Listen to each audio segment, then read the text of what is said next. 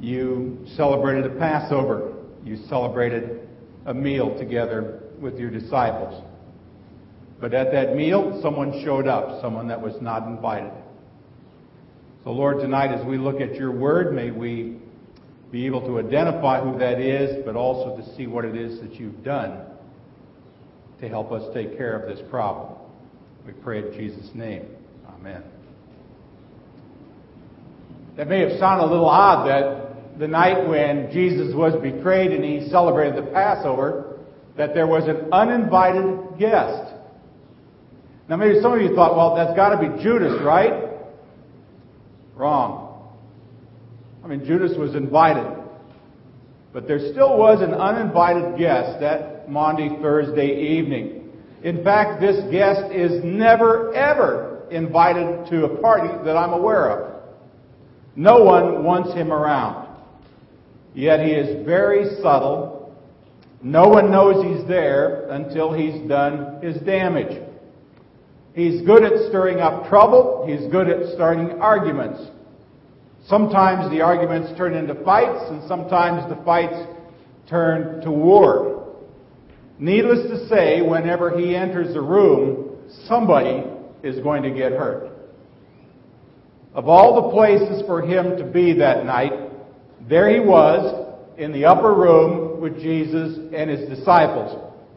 Now you would think that he would not be able to enter into that room, but he did, and he did what he does best. He took the words of Jesus and used them to get his disciples to focus on themselves. Let's begin to these words. Jesus speaking, but here at this table sitting among us as a friend is the man who will betray me. Then the disciples began to ask each other, which of them would ever do such a thing? And they began to argue among themselves as to who would be the greatest in the coming kingdom. Now, who is this uninvited guest that crashed Jesus' dinner party? Who is this uninvited guest who shows up in the church at Corinth? Who is the uninvited guest who has intruded into the lives of countless different congregations, countless Bible classes, countless small groups? Well, the uninvited guest is named Division. He is a servant of Jesus. And there he was, Mr. Division, in the upper room. When Jesus said that one of the disciples would betray him, division went to work. Division blinded each disciple to the fact that he had the capacity to actually betray Jesus. And so what did the disciples do? At least in the Luke narrative, it says they began pointing fingers at one another. Now, not literally, but surely in their minds. I mean, is it Peter? Could it be John? I mean, what about Matthew? After all, he's a tax collector. You know, and Thaddeus, I've always kind of wondered about Thaddeus. It must be Thomas. I mean, Thomas is always thinking about something weird. But never once, at least in this narrative, does anyone say, what if it's me? What if it's me? Instead, they all kind of point at other people and never noticed. You ever notice that when you point one finger at someone, that there are three fingers that point back at you? And there's actually one finger that points up as if to say, and God, I blame you for this person. Luke tells us that their discussion about the betrayer then suddenly took another right angle turn and turned into an argument about who was the greatest among them. Now, I don't know exactly what happened in that discussion, but I kind of wonder maybe whether Peter thought to himself, well, it can't be me to be the betrayer. I mean, after all, I was the very first one that Jesus called. I mean, so therefore, someday I will be his right-hand man. John might have thought, well, you know, it certainly can't be me. After all, I'm the disciple that Jesus loves. Maybe Matthew thought, well, it really can't be me. I mean, after all, my background in taxes qualifies me for the position of managing money in the new kingdom. I'm surely going to be Secretary of the Treasury. Andrew might have thought, man, it can't be me. After all, I'm the one who brought the loaves and the fishes. So God could feed these people. I'm the one who invited other people to come. But see, division had suddenly succeeded. The disciples were now divided. They could easily be conquered now. I've been around in churches long enough to know that no congregation is immune to having this guest, uninvited guest, show up. No church is immune to the sting of division. No denomination is too holy for him not to enter. No small group, no Bible study is so full of the Holy Spirit to keep him away. He is the most diabolical of all of the demons. He is constantly looking for some way to worm his way in. And you know, all it takes is just a small little crack in the armor. He only needs a small place to inject his lethal vision. No saint is too holy. No pastor is out of his reach. No church leader is beyond his grasp. Division is one of Satan's big guns. You know, something else I think I've learned over the years is I don't think division wastes much time on lukewarm Christians. I don't think division wastes much time on cool congregations. After all, lukewarm Christians and cool congregations all seem to be focused on themselves anyway and are divided to begin with. I mean, Satan is very familiar with the words of Jesus that said, "A house divided cannot stand." I mean, this demon is powerful enough to split Christ's church into East and West. He has divided the West into Catholic and Protestant. He has divided the Protestant church into unbelievable numbers of denominations. I actually checked this out. Google, you know, the authority on everything, says that there are 38,000 different denominations just in the United States. I mean, there is no weak foe. In fact, Jesus says the only way you can get rid of him is through prayer. You know, there's still division amongst Jesus' disciples. There's division over styles of worship. Should we have a praise band? Should we have an organ? We have division over church structure. Who should vote? Who should not get to vote? We have a division over authority, division over how money is spent. We have division over which translation of the Bible should be read, division over how one is to be baptized. Should they be dipped, dunked, sprinkled, sprayed? You know, there's division over who can participate in Holy Communion. And there's even division among Jesus' followers over, you know, really important things like the color of the carpets, or where to hang the founding pastor's picture in the hallway. You ever notice how we can argue about almost anything in church? We can argue about everything from spiritual gifts to the pastor's hairstyle. But you know, the ugliest and most divisive divisions have always been around power and authority. Let me go back to the text, verse 24. And they began to argue among themselves as to who would be the greatest in the coming kingdom. Those two little words, would be. Not who was the greatest, but who would be the greatest. But friends, in reality, there's not a one of us here tonight who could be considered the greatest. None of us are great. No congregation, no church is greater than another one. I mean, greatness, if you think about it, is just really an illusion. I mean, greatness is so relative. I mean, I can look like a really good person compared to some people and look like a pile of dirt when you compare me to other people. It's kind of a sad commentary on Christians when division is allowed to enter the ranks. So let me ask all of you a question tonight. Just a couple of questions to think about. How easily do you fall prey to division? How easily do you fall prey to division? And the second question, from whom are you divided today? Think of some people that there's a pretty broad division between you and another person today. The question is, what are you going to do about it? What are you going to do about it?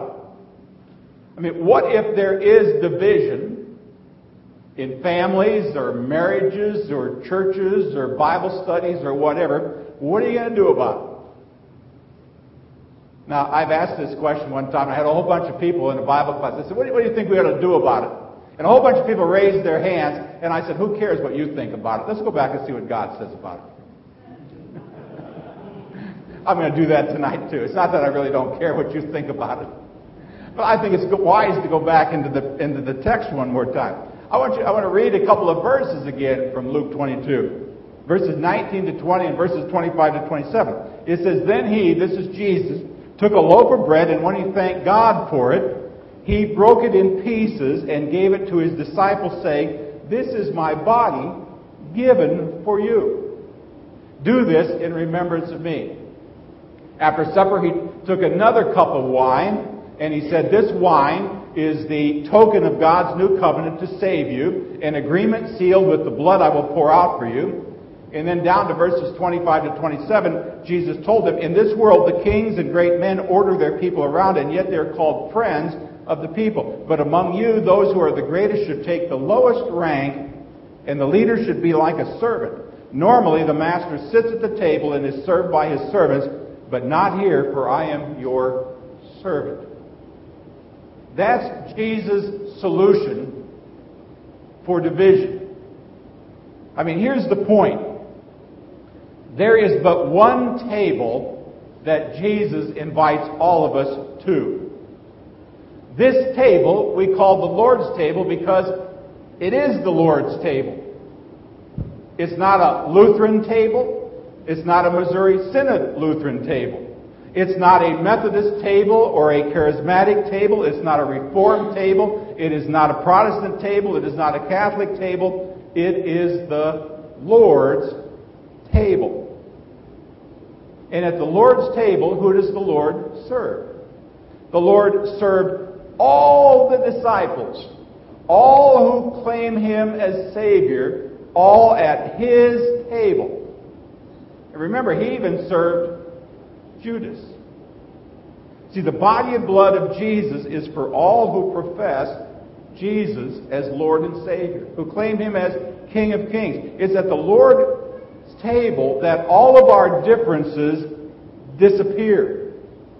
When we come forward tonight, it's here that we all stand literally on the same level. We're on the same level at the foot of the cross. It's here where we stand that we are all sinners.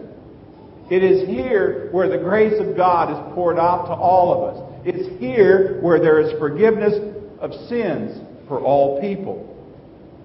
You know, division may have succeeded in dividing Christ's church, but Jesus has found an absolutely wonderful way to bring His church back together again. How did He do that? Well, He did it through a Jewish man who stirred up the entire Roman Empire. His name was Jesus. And Jesus gave to the Apostle Paul one of the greatest analogies of the church. He said that church is like a human body. Now, that's us. Now, who's the head of the church? We know it's Christ. The rest of us are all parts of this body. We're all different. Some of us are legs and arms and feet and toenails and hair. And, you know what? We're all body parts. We're all parts of this body. But even though we're all different, Christ unites us and calls us His church. We're part of His body. It is the body and blood of Jesus that unites us. And as long as we proclaim Christ as Lord, as long as we continue to preach Christ crucified, we're united. The time has come to lay aside differences. I mean, the time always comes to work together to share the good news of forgiveness of sin through Jesus Christ. The time is here for us to bring those who are broken and hurting to Christ, who heals everything. It's time to cast out the demon of competition and work together for the sake of Jesus. It's time to stand in the shadow of the cross. to stand in the shadow of Christ and let him cast division from us once and for all. You know, there's a real beautiful image that the early church had regarding communion. And I can only remember celebrating it this way for a period of time. Nancy, you may remember the circle. The circle. The communion table was actually placed in the center of the room in the early church. And as the community of faith gathered around that table, they truly believed that Christ was there to serve through their pastor or their priest. And as the pastor served the people, he served not only those people who were there in body, but also those who were there in spirit. All the saints of the past and the saints of the present were there. And even the saints of the future, they thought, were at this table. I mean, they felt that all who believed in Christ, past, present, and future, who know him, participated in this great marriage feast. I believe that we sometimes forget how powerful the Lord's Supper really is. Maybe you've heard me say this before, but you know, if you read your scriptures, you go through the biblical narrative, what was the primary way that Jesus healed people? One of those ways was he touched them. He put his hands on them and he healed them. I don't know of any other way, short of Jesus coming back tonight and doing it, to experience an honest-to-goodness, real touch of Jesus other than through receiving his body and blood. You can't get any closer than that, friends. I think sometimes we lose sight of the fact that with communion also comes healing. I believe healing of body, mind, soul, and spirit. It's at this table that we come about as close to heaven as we're going to get. It's at the table of the Lord where we really become one. And so this evening I invite you to share in this time of communion with Jesus and all of the saints of his church. And so we come and we remember.